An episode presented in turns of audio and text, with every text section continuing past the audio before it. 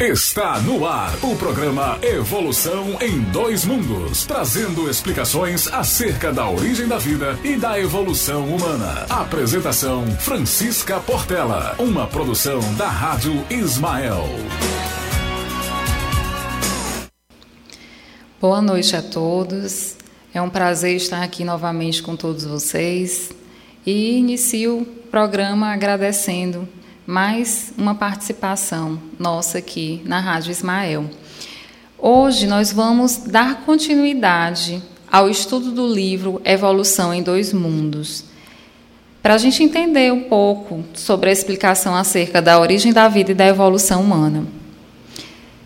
Eu gostaria também de agradecer a todos que estão na Web Rádio Ismael ouvindo e também queria que, se você pudesse, interagisse conosco. Você pode interagir através da Rádio Web Ismael, é, mandando mensagem para o nosso WhatsApp, que é 86 99574 4851, ou pelo site www.radioismael.net. Ou também, se você preferir, pode baixar o aplicativo da Rádio Ismael e sempre prestigiar os programas aqui da rádio, que vem trazendo sempre novidades a respeito dos fatos que acontecem no mundo e aliado à doutrina espírita, aos ensinamentos do Mestre Jesus. Então, hoje, nós vamos iniciar mais um estudo desse capítulo, é, para aqueles que estão assistindo pela primeira vez.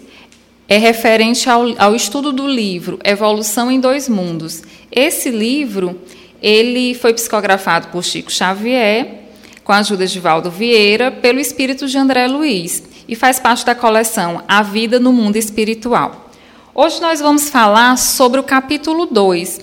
Esse capítulo, ele fala do corpo espiritual. Corpo espiritual.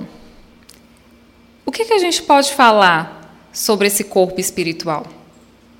Será se a gente já parou para pensar que como nós entendemos que somos espíritos imortais, como é que se dá essa organização aqui na matéria do espírito?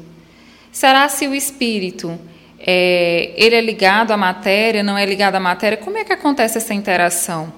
E se acontece essa interação realmente, como é que ela é organizada? E como é que se dá o equilíbrio entre essa organização?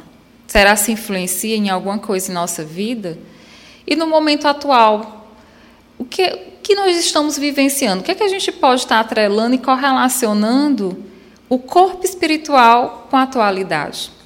Então, vamos dar início aqui aos nossos estudos e esse capítulo ele tem o tópico corpo espiritual, mas ele vai falar em subtópicos. E nesses subtópicos nós temos retrato do corpo mental, centros vitais, centro coronário, estrutura mental das células, centros vitais e células, exteriorização dos centros vitais, corpo espiritual depois da morte.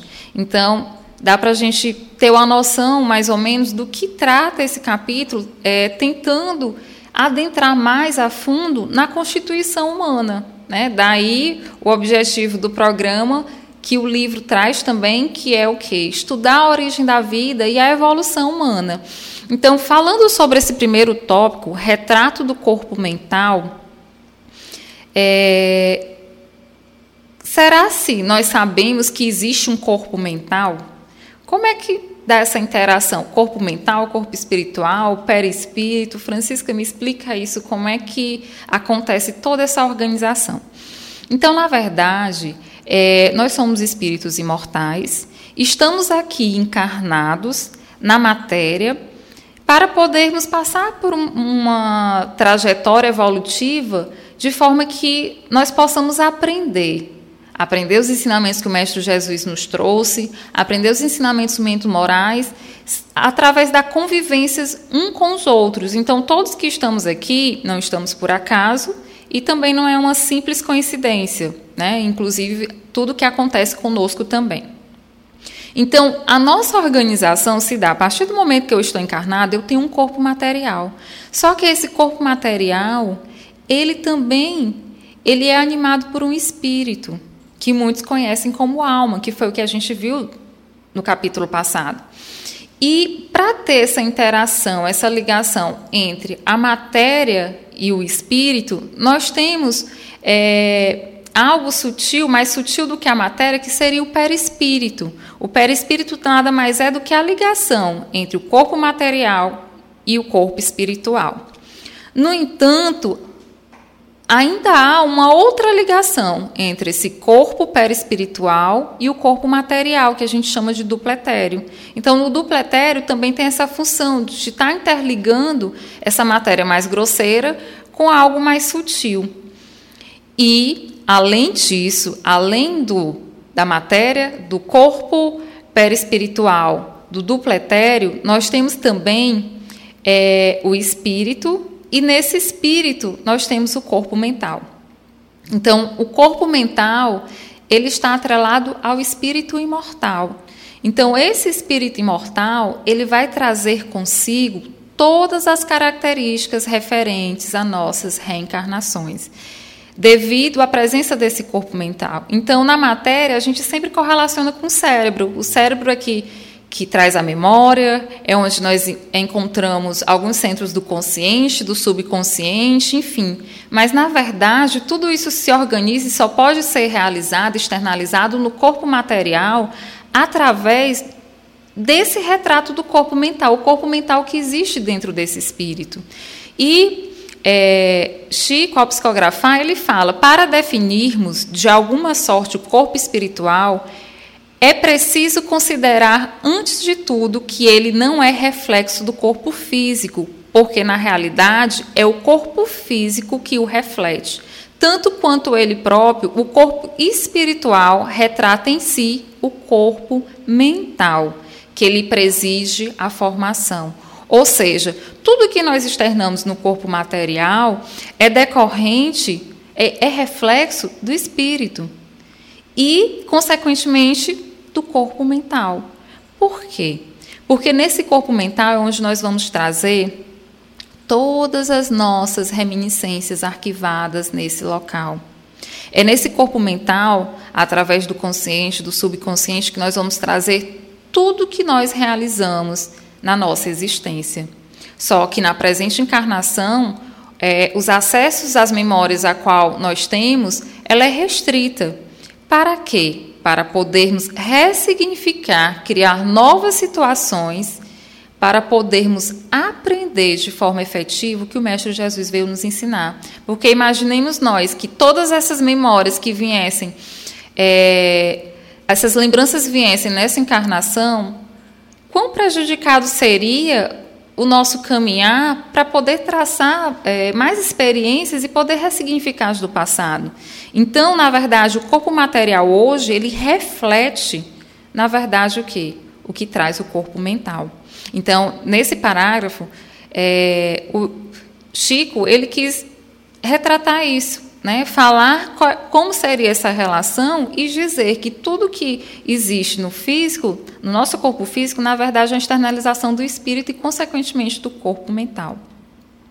Então, é, no livro O Perispírito e Suas Modelações, de Luiz Gonzaga Pinheiro, ele fala do corpo mental ele fala que é, o corpo mental, retratando as, part as particularidades kármicas, morais e intelectuais de que a mente se faz portadora, deixa-se plasmar, segundo se mostra, funcionando como molde perfeito para a re, é, reagregação do perispírito. Ou seja, tudo que nós trazemos nesse corpo mental, na verdade, a gente também pode refletir no nosso perispírito. O nosso perispírito ele é modável.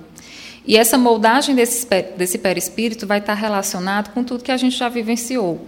Seja algo que a gente está vivenciando agora, seja algo que a gente já vivenciou. Então, muitas vezes, é, nós trazemos esse, esse perispírito marcado por algumas situações em que nós vivemos em outras existências. É, há relatos de vários, várias pessoas que com suas faculdades mediúnicas, o que, é que acontece? Elas conseguem perceber ou visualizar a presença de alguns espíritos que, que trazem algumas características. Então, por exemplo, alguns podem ver espíritos que foram abortados. E quando se observa a forma desse, desse espírito, se observa que ele vem uma forma deformada, com alguma característica que foi muito marcante para aquele espírito. E, na verdade, é, o seu perispírito ele é modelado de acordo com a agressão ou a memória mais forte que está ali impregnada naquela questão do corpo mental, que acaba se externalizando no perispírito. Isso para um espírito que está desencarnado. Mas para um espírito que está encarnado, é, nós podemos externalizar uma alteração desse perispírito através do corpo mental, desenvolvendo diversas patologias. Então, não estou dizendo que é regra, mas, por exemplo, no, nos livros de Manuel Filomeno de Miranda, é, não estou lembrando exatamente o nome, mas no estudo que a gente faz às sextas-feiras, lá tem alguns livros né, que falam de algumas situações patológicas que os indivíduos veem na, numa encarnação específica decorrente de transgressões à lei divina. Então, lá citava o exemplo de uma mulher que estava internada é, no manicômio, que assim era chamado na época, e essa pessoa ela apresentava uma desconexão com a realidade e apresentava histeria, momentos de histeria. E lá no livro ele relata que esses momentos de histeria que eram que, a, que o paciente naquele momento apresentava era decorrente também das transgressões no passado. Aquela paciente tinha cometido o aborto. E como no seu corpo mental trazia aquela memória e atrelada àquela memória trazia a culpa, então esse sentimento de culpa externalizado no corpo físico acabava que a paciente externalizava por momentos de histeria. Assim também como tinham outros pacientes que lá estavam internados e que devido também lembranças dos passados, não só de uma encarnação, mas de várias, em que houve é, o assassinato, a organização de assassinato de algumas pessoas, a paciente na presente encarnação, ela veio com a esquizofrenia. Atentem, não estou dizendo que é regra que esses pacientes que têm histeria, epilepsia, esquizofrenia, assim, alguns comportamentos que hoje encarnados na matéria a gente classifica como patologias, que muitas vezes a, a causa não é descoberta e é inexplicável, está atrelado simplesmente a uma externalização do que se traz no corpo mental, em decorrência de outras encarnações. Mas nem sempre essas externalizações só acontecem decorrente de vidas passadas. Às vezes, como nós nos portamos nessa encarnação, também vamos trazer algumas é, alterações, às vezes momentâneas, às vezes permanentes, dependendo da constância de perturbação a qual nós infringimos é, a nossa consciência, transgredindo as leis divinas, e a partir daí a gente vai lesionando o nosso corpo material e quem dirá o perispírito também. Então existem vários casos, vários exemplos na medicina que mostram que é, a externalização do que nós temos no corpo material é decorrente do espírito. E esse espírito traz consigo esse corpo mental, que onde está registrado não só as vivências de períodos passados, mas também as vivências atuais. E ele continua: do ponto de vista da constituição e função em que se caracteriza na esfera imediata ao trabalho do homem, após a morte, é o corpo espiritual o vínculo físico por excelência, com sua estrutura, com sua estrutura eletromagnética, algo modificado no que tange aos fenômenos genésicos e nutritivos, de acordo, porém, com as aquisições da mente que o maneja. E aqui ele vai falar que quando o espírito, ele, a gente não vai falar só do espírito encarnado na matéria, mas quando o espírito ele está desencarnado, ele também vai apresentar algumas modificações de acordo com os hábitos que ele tinha quando estava encarnado. E ele cita aqui é, ele fala vínculo físico por excelência, da sua estrutura eletromagnética. Ela vai adquirir, essa estrutura ela vai adquirir características de acordo com as alterações que eu infringi aos meus centros genésicos, alguns centros de força que nós vamos falar mais adiante, e a partir daí esse espírito ele vai ter algumas características. Então, por exemplo, a alimentação dos espíritos, né? Alguns espíritos, quando desencarnam, devido a, hábitos alimentares, é, de se alimentar de matéria mais grosseira, que é condizente com a nossa alimentação, que hoje muitos a gente são carnívoros, se alimentam de animais, de sangue, né? Então, assim, acaba que essa, essa matéria é mais grosseira. E essa matéria ela acaba adensando mais o perispírito. E já é, os espíritos, eles se valem de uma alimentação mais sutil, retirando a energia proveniente da natureza. E no livro O Perispírito e Suas Modelações, lá ele vai falar que é, quando o perispírito é submetido a uma ação mental evoluída, a limitar-se de refinado magnetismo, o que não ocorre quando a ação mental que o orienta é deseducada, nesse caso ele passa a canalizar para si as energias de baixo teor vibratório, tornando o seu magnetismo adensado, aumentando-lhe o peso específico. No entanto, o tipo de alimentação do perispírito que conseguiu adaptar-se ao meio astral é o da osmose magnética. Esse método consiste na absorção e eliminação do magnetismo ambiental. Ou seja, quando nós é, realizamos algumas atitudes encarnados e que eu estou citando o exemplo da alimentação, porque ele cita aqui o que, é que acontece? A gente se alimenta de matéria mais adensada. Quando desencarnamos, aquela sensação, às vezes, de fome, de saciedade, só vai ser realizada quando eu me alimento, eu mentalizo me alimentar de matéria mais adensada. Mas a partir do momento que é, o espírito ele vai se tornando mais depurado, mais elevado, então essa alimentação ela se dá de matéria mais sutil, através do, da osmose magnética pelo magnetismo ambiental, né, retirando energia da natureza. Então ele vai falar sobre isso também.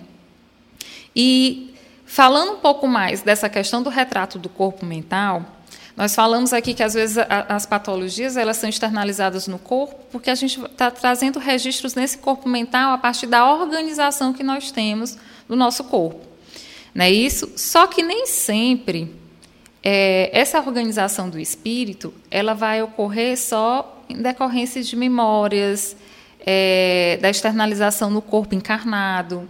Isso pode acontecer também quando o espírito está desencarnado.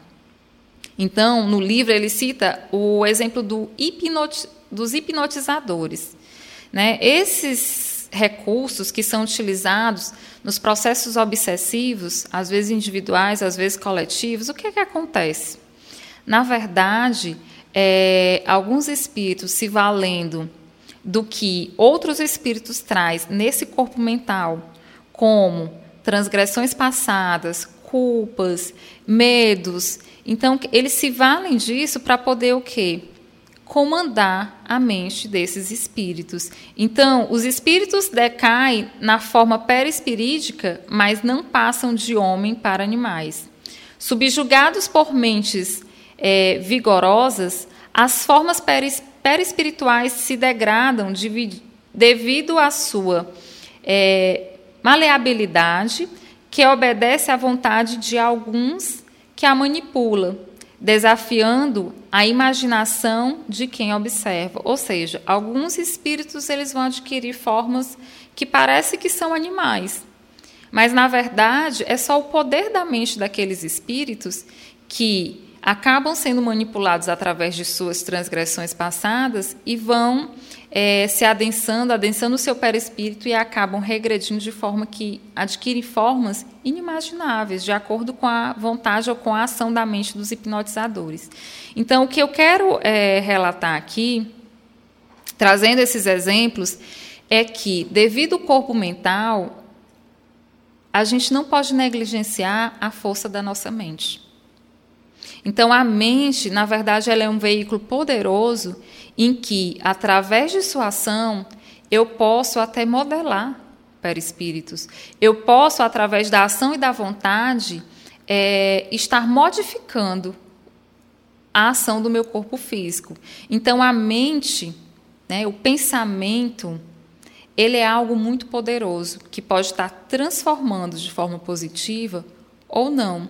E trazendo para a atualidade é, que nós estamos, estamos vivenciando, é, nós podemos citar do poder da mente que muitos estão se juntando, trazendo sentimentos, emoções e acaba pensando, externalizando e esses pensamentos que são, na verdade, radiações, energia e acabam se adensando, se encontrando, e eu posso sim provocar modificações no corpo de quem está emanando e também posso estar provocando desarmonias para quem eu estou direcionando esse pensamento.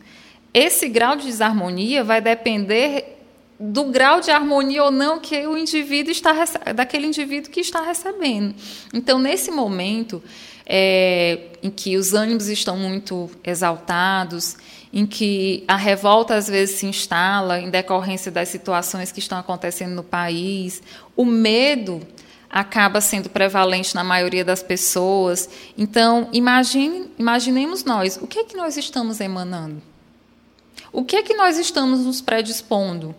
O que, o, qual a modificação que nós estamos nos predispondo, estamos nos predispondo a realizar no nosso perispírito e no nosso corpo material. Então, o corpo material, na verdade, ele absorve tudo que a mente cria, tudo que a mente emana. Então, os sentimentos, eles vão influenciar nos nossos pensamentos. Os pensamentos vão influenciar nas nossas atitudes e, consequentemente, vão influenciar no nosso corpo material. Então, atendemos é, para ter o cuidado de estar pensando, estar analisando a situação, de estar vivenciando, é, sejam problemas muito grandes ou não, mas sempre está pautado na fé raciocinada, porque a partir do momento em que eu me pauto numa fé raciocinada, eu acabo compreendendo aquilo que está acontecendo ao meu redor e com isso eu acabo me protegendo mais. E a gente também tem que tomar cuidado com aquilo que a gente emana. Tudo bem que às vezes o outro ele pode estar errado ou ele pode estar certo na minha visão, né? É, porque sempre são questões de ponto de vista, mas às vezes nós nos esquecemos que é, bem-aventurados são os mansos, os pacíficos, bem-aventurados são os que perdoam, bem-aventurados são os misericordiosos. Então, as bem-aventuranças que são pregadas pelo Mestre Jesus no Sermão do Monte, na verdade, eles vêm, ele vem pautar a nossa forma de conduta. Então, nem sempre é, a agressividade mental, nem sempre a euforia que nós geramos de acordo com os nossos pensamentos, os nossos sentimentos, é, vai trazer algo positivo. Talvez a indignação, o descontentamento é, se façam presentes. A gente também não pode negar esses sentimentos que são gerados dentro de nós. Mas a forma como nós vamos externalizar e a constância com que nós vamos nos, de, nos deter nesses pensamentos é que podem estar gerando vários malefícios, é, não só para a gente, mas para a psicosfera como um todo, para para um todo, que na verdade, e nós temos que lembrar que todos nós viemos com a mesma missão de progredir. Uns mais evoluídos mentomoralmente, outros menos, menos evoluídos, mas que todos juntos estão presentes para poder o quê? Aprender conjuntamente. E se nós, é, já conhecedores dessa questão do nosso, da nossa constituição como espírito imortais, da nossa constituição como corpo material, corpo espiritual, corpo material e das repercussões que, quando, da forma que eu uso, né, é, tudo isso, do que eu entendo, e acabo gerando pensamentos, gerando emoções que possam estar alterando de forma negativa a psicosfera do planeta e, consequentemente, a minha saúde, elas, elas não vão adiantar muita coisa, porque, na verdade, eu vou contribuir para mais desespero, mais agonia, mais medo, mais desesperança. É, repetindo, não que a gente tenha que negar esses sentimentos, alguns sentimentos, como medo, é, como, às vezes, a revolta, não a gente é ser humano, é imperfeito, somos passivos de sentir tudo isso, mas a constância com que nós nos mantivemos nesse sentimento é que vai provocar as alterações, é, possíveis ou não alterações, não só individualmente, mas coletivamente também. Todas as alterações que apresenta depois do estágio é, berço-túmulo, verifica-se na base da conduta espiritual da criatura que se despede do arcabouço terrestre para continuar a jornada evolutiva nos domínios da existência. Ou seja, tudo que eu faço aqui, eu levo. Então, eu não levo o corpo material, aquele corpo escultural, qual eu, eu trabalho, é, acabo frequentando a academia, então, e que eu prezo tanto. Eu não levo aquela casa, a qual eu levei anos para construir. Mas o que é que eu vou levar? Tudo aquilo que eu construí nessa encarnação, que são os aprendizados. Então, se eu gerei amor, se eu é, estimulei o sentimento de bondade, o sentimento de caridade, de benevolência, é isso que eu levo, é isso que eu construo. É, Chico, no relato de alguns livros, de algumas pessoas que falam sobre ele, falava que quando um ser ele, ele, ele vem e propaga o bem, o amor e a caridade, por isso que eu estou citando Chico, que ele foi um exemplo máximo disso, o que, que a gente observa?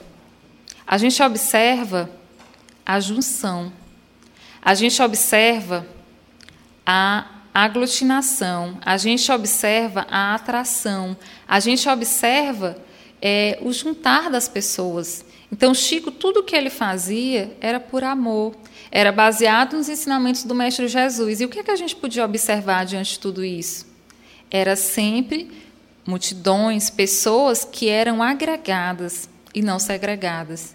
Era sempre é, estimulando o desenvolvimento dessas virtudes que eram empregadas pelo Cristo, o desenvolvimento das bem-aventuranças.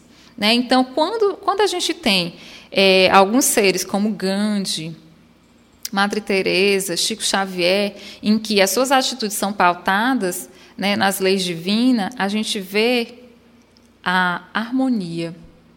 A gente vê o que é a agregação e não a desagregação. Claro está, portanto, que é ele santuário vivo em que a consciência imortal prossegue em manifestação incessante, além do sepulcro é, formação sutil, urdida, em recursos dinâmicos, extremamente prosa e plástica, em cuja tessitura as células, noutra faixa vibratória, a face do sistema de permuta viscer visceralmente renovado, se distribui mais ou menos a afeição das partículas coloides, com as respectivas cargas elétricas, portando-se no espaço segundo a sua condição específica e apresentando estados morfológicos conforme o campo mental a que se ajusta. Ou seja, a forma como nós nos portamos nessa encarnação e nas outras a qual nós vivenciamos é que vai pautar como nós vamos estar no mundo espiritual. Então, esses espíritos que eu falei, até mesmo nós, encarna, quando estávamos no plano espiritual, em que muitos foram resgatados do umbral, ou de regiões ou de situações não muito boas, porque na sua consciência, na sua vivência, quando aqui encarnado, devido às transgressões da lei divina, acabamos acumulando muita culpa, acabamos gerando uma psicosfera mais densa, porque eh, não nos enganemos, né? As, as guerras, é, muitas atividades em que a gente transgrediu contra é, os seres humanos, como é, o período da escravatura, né? então que, que, gerou bastante sofrimento, toda essa energia de sofrimento, de pensamento, de sofrimento, de, desse sentimento, acaba adensando a, psicosfera que já vem há anos. Há anos que já vem se acumulando e foi um legado nosso. Só que hoje, atualmente, nós estamos numa encarnação em que nós temos a oportunidade de fazer de forma diferente. Então, quando a gente passa para o lado de lá, assim, a gente pode dizer isso, do lado de lá, então, a gente leva, nós somos herdeiros de nós mesmos. O, o, a nossa mente acaba sendo marcado, o perispírito ele é marcado. Cada transgressão da lei divina vai ser marcada no perispírito. Cada choro, é, cada angústia, cada sentimento que eu levo o outro a sentir, vai ser registrado nesse meu perispírito. Assim como também o sentimento de amor, de paz, de alegria também fica marcado nesse perispírito. Por isso que Jesus fala: fora da caridade não há salvação. A caridade máxima que ele veio nos ensinar, que é a indulgência, a benevolência e o perdão. Sem o cultivo desses sentimentos, nós não vamos conseguir modificar é, o nosso perispírito, a nossa condição mental, ressignificando todas essas situações que a gente já passou e que hoje a gente é, vem nessa encarnação com a oportunidade de fazer diferente, só o amor pode desfazer o que já foi feito. E a condição espiritual que a gente adquire quando passa para o lado de lá, em decorrência de tudo que nós fizemos dessas encarnações, inclusive nessa última encarnação. Então a gente não pode se esquecer disso. E aí nós vamos passar para o tópico que fala sobre os centros vitais. Centros vitais. O próprio nome já fala, né? Centro vital de vida. O que, que seriam esses centros vitais? Então ele vai falar: estudando no plano em que nos encontramos, na posição de criaturas desencarnadas, o corpo espiritual, o psicossoma, tá? lembrar que em algum momento ele vai falar de psicossoma, mas também é o corpo espiritual. É assim o veículo físico relativamente definido pela ciência humana, com os centros vitais que essa mesma ciência, por enquanto, não pode perquirir e reconhecer.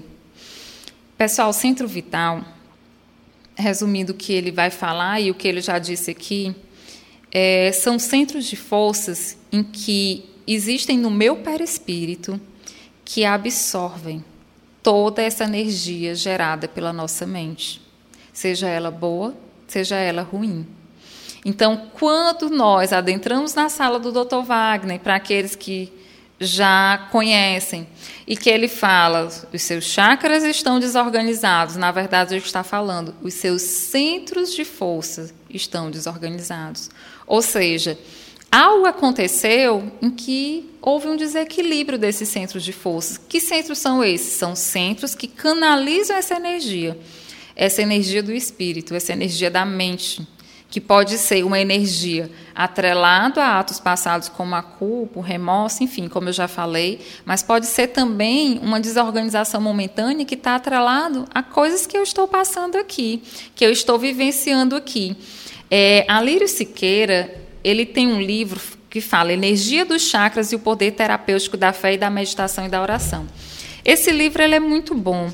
Ele vai explicar e citar o que, é que são esses centros de força, quais são esses centros de força, a ação de cada um, quando eles estão desorganizados, o que é que acontece.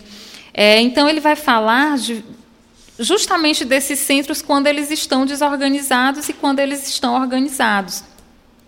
E o interessante é que ele fala que tanto essa desorganização por uma atividade maior desses chakras, como uma desorganização por uma atividade menor desses chakras, decorrem da identificação ou do mascaramento dos sentimentos egóicos negativos que mantemos. Então, os sentimentos egóicos, o egoísmo, a vaidade, o orgulho que nós trazemos de vidas passadas e que ainda nós trazemos em nós, às vezes, quando nós não sabemos lidar com essas situações, às vezes, quando nós mascaramos o que nós ainda temos, provoca uma desorganização desses chakras. E simplificando, citar um exemplo, às vezes a gente sai de casa com raiva, chega na atividade do Dr. Wagner, ele fala: Ei, minha filha, o que é que você andou fazendo que desorganizou tudo? Na verdade, ali a gente colocou as nossas forças egóicas. Né? É, a gente acabou é, colocando à tona essas forças egóicas que muitas vezes a gente não quer reconhecer, que a gente não quer trabalhar. Daí a importância do trabalho, do autoconhecimento, do auto-melhoramento. Quando Joana de Ângeles fala, não é porque ela está falando palavras soltas e à toa, é porque, na verdade, na nossa Constituição, nós somos espíritos que temos um corpo mental que age através do pensamento, dos sentimentos, que gera energia. E essa energia que nós geramos, nós somos os primeiros a receber as consequências dessas energias. Então, para eu poder ir cicatrizando esse meu perispírito de, de situações outras que eu fiz diferente da doutrina do Cristo, o que é que eu faço agora? A caridade Bem-aventurados os mansos e os pacíficos.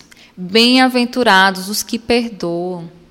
Bem-aventurados os que têm sede de justiça. Então, quando eu coloco em pauta o crescimento através da aquisição dessas bem-aventuranças, eu tenho que trabalhar o autoconhecimento para eu poder adquirir o equilíbrio, o equilíbrio mento-moral, o equilíbrio espiritual, o equilíbrio das forças do meu chakra, o equilíbrio que me permite a saúde. E que a saúde integral a qual Joana de Anjos se refere é a paz de consciência. Então, a gente pode ver que tudo está interligado. Nada é segregado, tudo está junto. E nesses centros vitais, é, continuando, ele fala: nele possuímos todo o equipamento de recursos automáticos que governam as bilhões de entidades microscópicas a serviço da inteligência no círculo da ação em que nos demoramos. Recursos esses adquiridos vagarosamente pelo ser, em milênios e milênios de esforço e recapitulação nos múltiplos setores da evolução anímica. Ou seja, esses centros de forças eles não se desfazem. Na verdade, eles estão no perispírito. E no perispírito eles permanecem. Nós temos centros de forças, nós chamamos de chakras, tanto no perispírito como no dupletério. Só que o dupletério, esse, esses chakras, é, equivalente aos chakras no dupletério, é, ele acaba se desfazendo quando se desfaz a matéria. Já o do perispírito, não ele continua. Então, tudo aquilo que nós geramos está lá, arquivado nesses centros de forças, que vai estar relacionado com o corpo mental. E ele fala: é assim que regendo a atividade funcional dos órgãos relacionados pela fisiologia terrena, nele identificamos o centro coronário, instalado na região central do cérebro, sede da mente, centro que assimila os estímulos do plano superior e orienta a forma, o movimento, a estabilidade, o metabolismo orgânico e a vida consciencial da alma, encarnada ou desencarnada, mas nas cintas do, de aprendizado que se corresponde no abrigo planetário. O centro coronário supervisiona ainda os outros centros vitais, que ele obedece o impulso procedente do espírito, assim como as peças secundárias de uma usina responde ao comando é, da peça motor de que se serve o tirocínio do homem para conectá-las e dirigi-las. Ou seja, o que é que ele está falando aqui? Muitas palavras difíceis, né? Mas ele está falando que nós temos um corpo material. O corpo material está ligado ao perispírito pelo duplatério. E o espírito está ligado à matéria através do perispírito. E dentro desse espírito nós temos o corpo mental. Como é que o corpo mental ou o espírito externaliza no corpo material tudo aquilo que ele traz? Através dos centros de força, ou do vórtice de força, ou desses chakras. E aqui ele está dizendo que o principal que coordena os outros chakras é o centro coronário. É nesse centro que vai é, ser realizado esse comando do organismo. Então, quando a gente está lá ministrando o passe, fazendo uma transfusão de energia através da ação nossa e também dos, dos, nossos fluidos e também dos espíritos superiores, por isso que se pede, eleva pensamento, eleva pensamento, porque aquele pensamento que está sendo gerado é o pensamento que vai ser utilizado para tratar. Imagina se for um pensamento não bom. Eu vou adoecer o paciente, né? Ou então eu vou ser anulado pelos espíritos para eu não poder prejudicar. Então, eu estou manipulando esses centros de força para em prol da saúde da organização orgânica da organização do meu corpo. Então é isso que acontece. E o centro coronário é o principal centro que vai organizar todos esses outros. E falando que esses centros de forças, momentaneamente, eles podem estar sim desorganizados, mas em outros momentos eles podem estar harmonizados. Ou pode ser que eles permaneçam por mais tempo desorganizados e lá num tempo depois organizem. Então, vai acontecendo isso de acordo com as nossas experiências e as nossas vivências. Tá? Então, tudo que a gente vai vivenciando vai é, sendo gerado energia e essa energia vai ser externalizada no corpo. E além, eu vou pedir aqui para o Felipe tá colocando na nossa a imagem aqui desses centros de força que a Lírio ele cita. Essas imagens que vão ser colocadas, na verdade, é, é do livro Energia dos Chakras.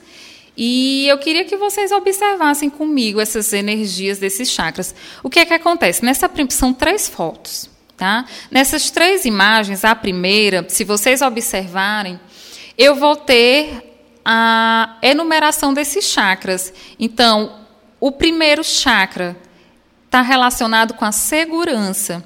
O segundo chakra está relacionado com prazer. O terceiro com o poder. O quarto com o amor. O quinto com o conhecimento. O sexto com a inspiração. E o sétimo o sétimo com a transcendência. O sétimo, pessoal, é o chakra coronário. É o chakra que nos liga com a energia superior. É de lá que vai partir o nosso equilíbrio. Então, na segunda figura, se vocês observarem, tem um quadro.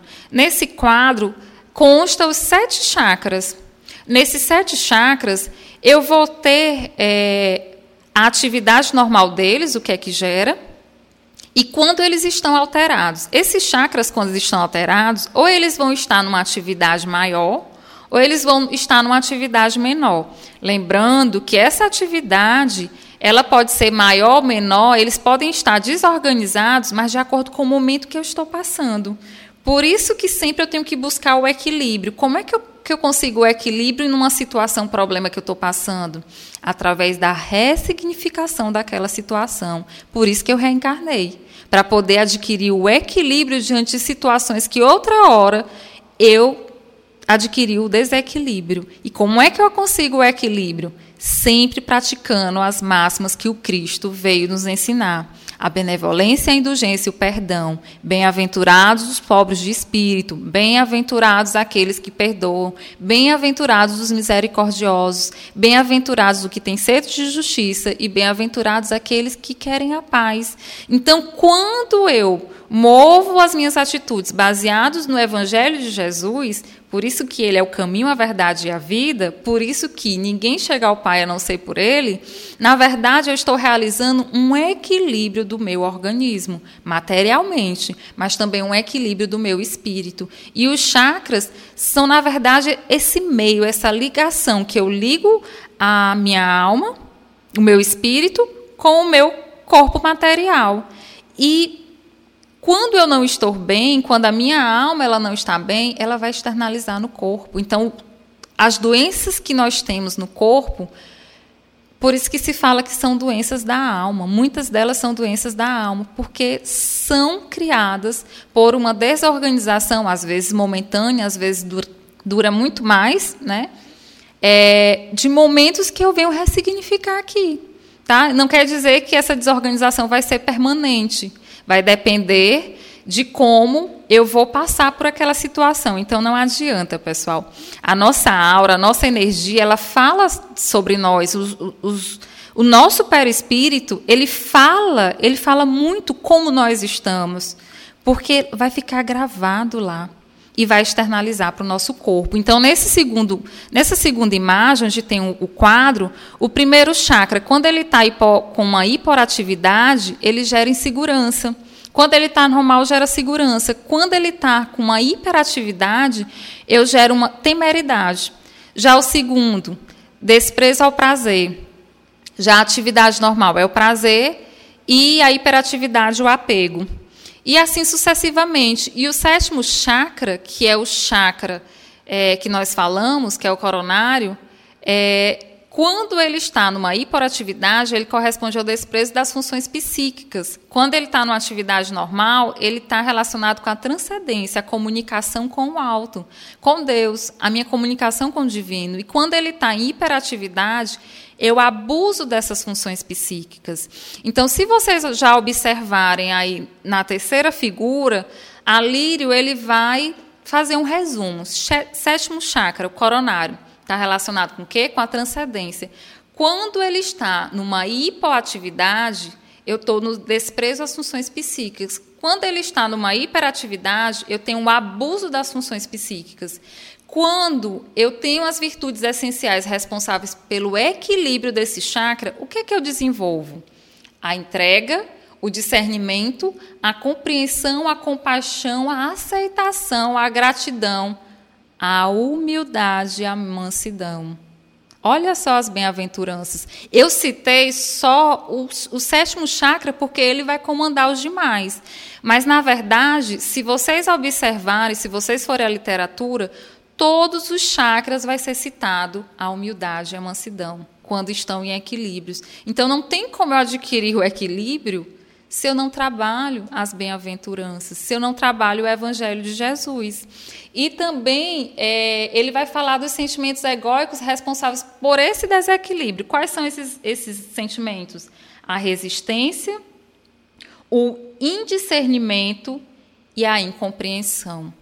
Olha só, sentimentos simples, atitudes simples que, a, que nós realizamos no nosso dia a dia e que a gente nem se percebe. E quando nós, quando nós vamos observar, na verdade, a gente está é, atrapalhando o equilíbrio desse corpo e mente desse corpo e desse espírito. Por isso que a medicina hoje ela fala de uma saúde integral, porque não tem mais como falar de saúde falando só da saúde do corpo.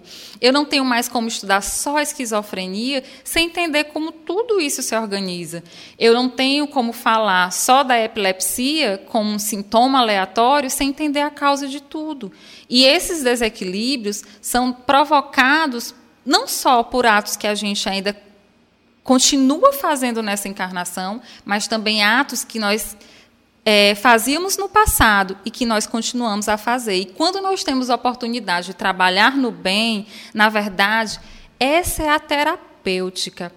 Esse é o tratamento qual nós precisamos para poder trabalhar essas desvirtudes transformando em virtudes. Então, nem sempre aquela dor, nem sempre aquela pessoa complicada que tem na nossa família, nem sempre aquela situação, problema que nos, nos é colocado, é porque, na verdade, é, eu sou um sofredor, eu sou um miserável, eu sou isso, eu sou aquilo. Na verdade, é oportunidade divina para você trabalhar aquilo que você fazia outra hora e que agora tem a oportunidade de fazer diferente.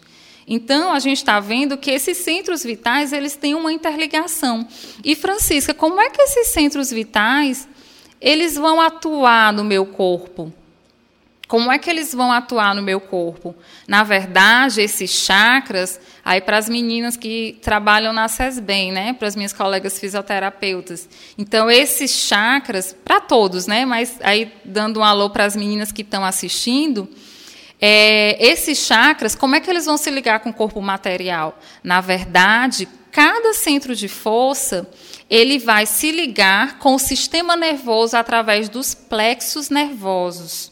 Nós que somos da área da saúde sabemos que o sistema nervoso ele pode se agregar em plexos e esses plexos eles vão ser direcionados, esses plexos nervosos de células nervosas vão ser direcionados para algumas glândulas do nosso corpo e essas glândulas elas vão liberar hormônios e esses hormônios vão organizar ou vão regular a ação de cada sistema do nosso organismo. O chakra coronário está relacionado com a glândula epífise, a glândula da mediunidade. Então, por isso que ele é ligado com esse centro da trans, transcendência, né? da ligação com o divino, da minha ligação com o mundo espiritual. Então, quando ele está desregulado, eu tenho uma série de problemas que eu posso provocar e que às vezes eu nem imagino é, a dimensão disso tudo. Então, a Lírio ele fala é, enfim, são muitas as pessoas que, por excessiva credulidade, abdicam de suas próprias escolhas espirituais para viverem de forma mística. Então, quando eu tenho uma é, hiperatividade é, desse chakra, o que é que acontece? Às vezes, eu acho, eu acabo dando muito valor a essa questão do transcendente e esqueço o que eu venho fazer aqui e quero simplesmente estar ligado o tempo todo com os espíritos, achando que os espíritos vão ser minha bengala e que vão direcionar é, a minha existência, me dizendo a todo instante o que eu tenho que fazer. Na verdade, a gente tem um livre-arbítrio. Eles apenas sugestionam, mas as decisões quem tem, que, quem tem que tomar somos nós, baseados nos instintos que a gente traz do passado. Quando a nossa vontade de se transformar ela é mais forte, a gente sai do comodismo. A gente sai daquela situação conforto que é a situação que a gente já conhecia. Mas quando a gente não quer enfrentar e fazer diferente porque dói, porque toda transformação dói, então a gente começa a desregular os nossos chakras. E nesse momento de hiperatividade do chakra coronário, eu acabo vivendo num momento de transcendência, achando e, e me desligando da Terra. Então, ser do mundo, estar no mundo, mas não ser dele. Você está aqui para vivenciar experiências terrenas. Então, vamos lá. Vivenciar e não ficar só no místico.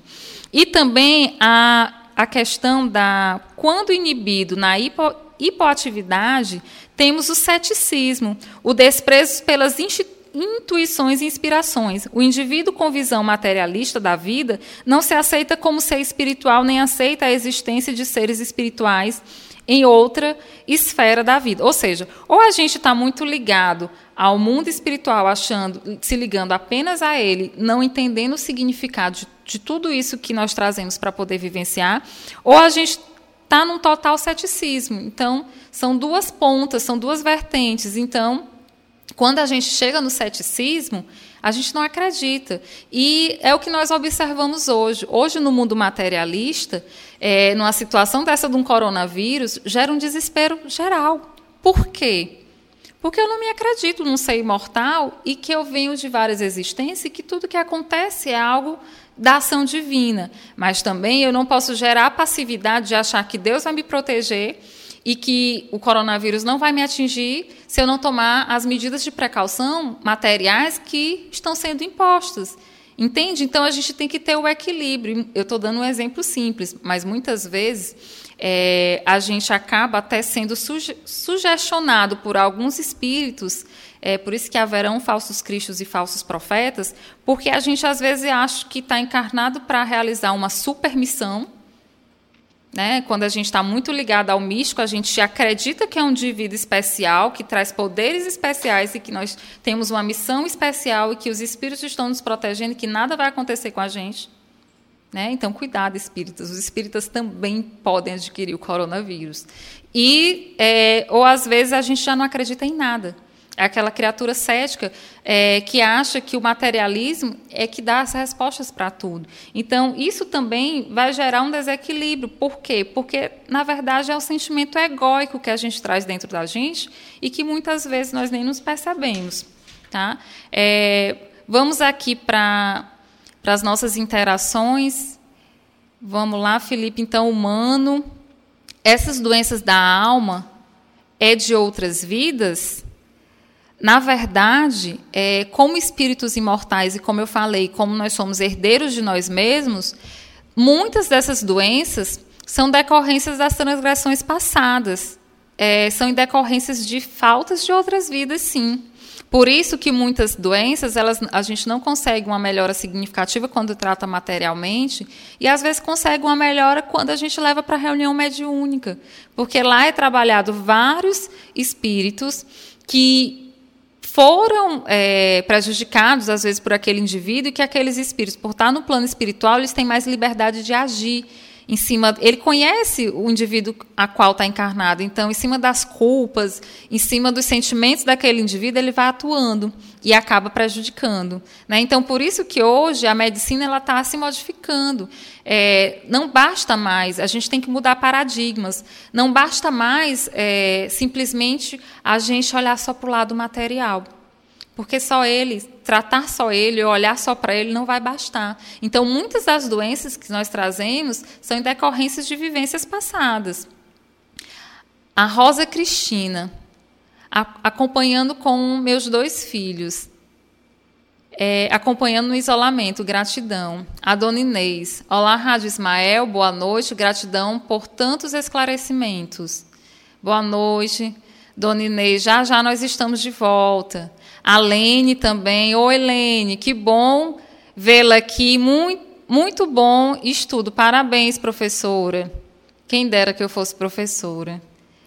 A, a Ivana, eu quero essa imagem. Manda no meu WhatsApp, por favor. Vou mandar, Ivana. Eu vou até te emprestar o livro.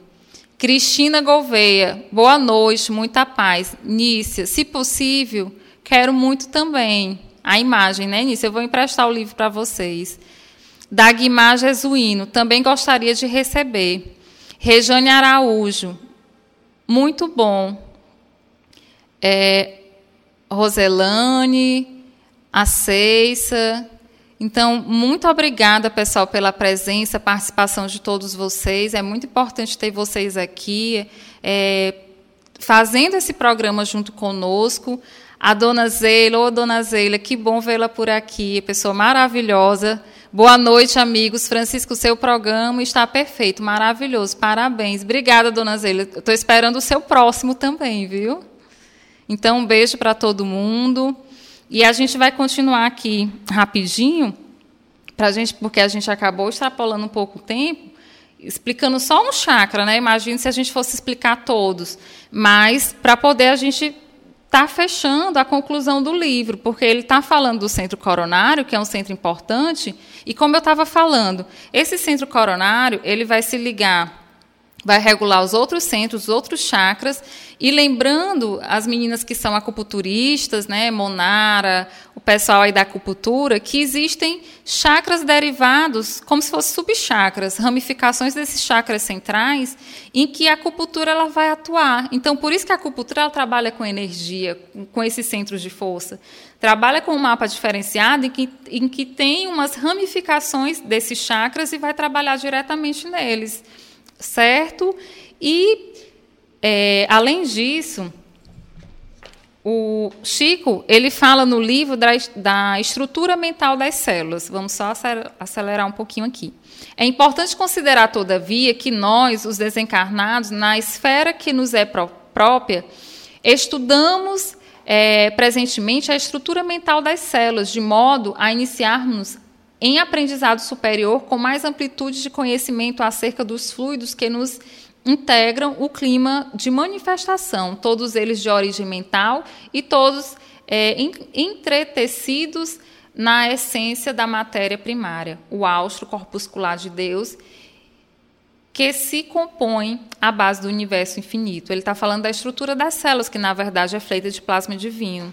E ele vai falar aqui dos centros vitais e as células. Então, como é que acontece é, a organização e a ação desses centros vitais nas células? Como eu já falei, através da ligação desses chakras com os plexos nervosos. Os plexos nervosos vão atuar sobre os órgãos ou sistemas é, mas através das glândulas. Então, esse, dependendo de como está esse chakra, eu posso atuar sobre determinada glândula que pode ativar a sua ação e a partir daí vai regulando esses outros sistemas, esses outros órgãos, e aí eu vou tendo uma harmonia ou não das, da ação celular. Né? Porque a gente sabe que os sistemas são formados de órgão, os órgãos são formados de células, de tecidos, esses tecidos são formados de célula e tudo vai se juntando e tudo vai se organizando.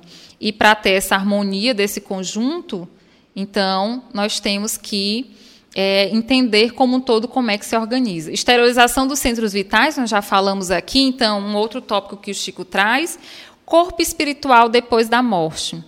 Então, nesse quesito, o corpo espiritual, como é que ele vai se constituir depois da morte? Então ele fala: esse corpo que envolve se aprimora nas experiências de ação e reação no plano terrestre, nas regiões espirituais que lhes são fronteiriças, é suscetível de sofrer alterações múltiplas, com alicerces na adinamia é, proveniente das nossas, da nossa queda mental no remorso, ou na hiperdinamia. Aqui, pessoal, hiperdinamia é numa ação é maior dos músculos e uma hipodinamia é quando esses músculos estão menos ativos. É o sinal de fraqueza muscular e o sinal de hiperatividade muscular, imposta pelos delírios da imaginação e se responsabilizam por disfunções inúmeras da alma, nascida do estado de hipo ou hipo hipertensão no movimento circulatório das forças que lhe mantêm o organismo sutil. E pode também desgastar-se na esfera imediata à esfera física, para nela se refazer através do renascimento segundo o molde mental pré-existente ou ainda restringir-se a fim de se reconstitu reconstituir de novo no vaso uterino para a recapitulação dos ensinamentos e experiências do que se mostre necessitado, de acordo com as falhas da consciência perante a lei, a lei de Deus.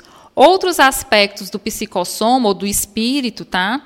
É, examinaremos quando as circunstâncias nos induzam a apreciar-lhe o comportamento nas regiões espirituais vizinhas da Terra, dentro das sociedades afins em que as almas se reúnem conforme os ideais e as tarefas nobres que abraçam, ou segundo as culpas dilacerantes ou tendências inferiores em que se sintonizam, geralmente preparando novos eventos alusivos à necessidade e problema que eles são peculiares nos domínios da reencarnação pré é, imprescindível. Ou seja, o corpo espiritual depois da morte. O que, é que ele quer dizer aqui? Que o corpo espiritual depois da morte, ele vai estar conforme ele estava encarnado. Então, o que eu pensava, o que eu acreditava, como eu me portava, é, os sentimentos que eu emanava, tudo isso vai dizer como eu vou ficar depois do desencarne. Então, se aquela pessoa que só pratica o mal, aquela pessoa que se nega a aprender né, os ensinamentos do Mestre Jesus, porque a caminhada ela vem com dor justamente porque é muito difícil a gente fazer diferente algo que a gente já está acostumado a fazer milênios. Então, se eu já estou acostumada a fazer, não é uma semana, não é um mês, não, é milênios. Eu já estou acostumada, diante de algumas atitudes, de uma agressão, eu desembainhar a espada e agredir o meu, o, o meu semelhante. Eu já estou acostumado porque eu já fiz isso milênios. Então, quando eu me deparo com a situação dessa, que eu tenho que fazer diferente, é muito difícil eu me conter e reeducar os meus instintos, reeducar a minha atitude. Então, se eu não me esforço para me reeducar, e eu só posso me reeducar quando eu trabalho no autodescobrimento, porque eu não posso trabalhar aquilo que eu não conheço, aquilo que eu não reconheço que eu não tenho. Se eu não tenho, como é que eu vou trabalhar? Então, por isso que Joana de Ângeles fala: autodescobrimento, reconhecimento de si mesmo. Não olha só para fora, olha para dentro. O reflexo de fora é o reflexo do que você é dentro. Porque quando eu não olho para dentro e olho só para fora, eu vejo fora o que eu tenho que trabalhar e que eu ainda não consigo trabalhar e aquilo me dá raiva. Aquilo me gera fuga. Aquilo me gera comentários malsãos. Então, eu, eu vejo uma pessoa que é destemperada e eu digo: oh, lá vem Fulano, Fulano é muito destemperado. Mas qual é a, a reverberação daquilo que o Fulano manifesta em mim? Qual é a ressonância do que ele tem com o que eu tenho? Então a gente não para para fazer isso. Então, no momento desse de coronavírus, a gente se liga muito a essa questão, porque é, é um problema é, que está afligindo a humanidade como um todo, mas a gente não para para poder pensar. Quais são os ensinamentos que isso está trazendo para mim? Qual é o comportamento que eu, que eu venho adquirindo e que depois veio esse questionamento: será se amanhã eu vou viver? Será se os meus vão estar em risco? Será se eu vim só para essa existência, mas para fazer o quê? Então, de onde eu vim? Quem eu sou? Do que eu sou formado? Para que, que eu estou aqui? Será que esse tipo de reflexão não pode ser feita a partir de um momento desse em que eu acesso a minha consciência e vejo nessa reencarnação? Como foi minha trajetória até aqui? Ou eu vou continuar olhando para fora e criticando as, as atitudes de saúde, criticando as atitudes e, lógico, eu sou humano e tenho o direito de analisar. Mas se eu persistir apenas na análise e nenhuma ação, ou melhor, em nenhuma modificação da minha ação baseado nos ensinamentos do Mestre Jesus, eu não vou estar fazendo nada. Então, que nós possamos entender que a minha condição espiritual, que é a vida verdadeira, ela vai depender muito de como eu me comporto aqui. E qual é o sentimento de arrependimento do espírito que, quando chega do lado de lá, vê várias oportunidades desperdiçadas, quando não todas. E o remorso corrói aquele espírito porque ele vai precisar de uma outra reencarnação para poder ressignificar situações que outra hora ele não aproveitou. Então, o coronavírus ele está aí sim, mas não para a gente exercitar nosso ódio, nossa intolerância, nosso medo, mas para exercitar a nossa fé, para exercitar a nossa análise de quão atuante nós somos no mundo. E para eu ser atuante no mundo, quão, atu quão atuante eu sou na minha família. E para eu ser atuante na minha família, quão atuante eu sou perante mim mesmo. Então, que nós possamos sempre estar pautados nos ensinamentos do Mestre Jesus, porque não existe saúde, não existe é, nenhuma situação de harmonia, de equilíbrio, se a gente não pautar as nossas atitudes nos ensinamentos do Evangelho de Jesus. Por isso, vamos às bem-aventuranças, que possamos conhecer as bem-aventuranças, mas que possamos também praticá-las. Bem-aventurados os humildes, bem-aventurados os pobres de espírito, bem-aventurados os mansos e os pacíficos, bem-aventurados os que perdoam, bem-aventurados os que têm sede de justiça, e bem-aventurados aqueles que procuram e semeiam a paz. Que a paz do Mestre Jesus esteja sempre presente com a gente, hoje e sempre. Gostaria de agradecer muito a todos que participaram do programa, que estão aqui conosco, fazendo a caridade de nos ouvir. Tá, pessoal? Um beijo a todos vocês e obrigada mais uma vez pela oportunidade. Quem sabe de disseminar a palavra do Mestre, enquanto outra hora eu fiz diferente. Então, que nós possamos aproveitar todas as oportunidades para exercitar as bem-aventuranças e ressignificar a nossa existência. Boa noite a todos.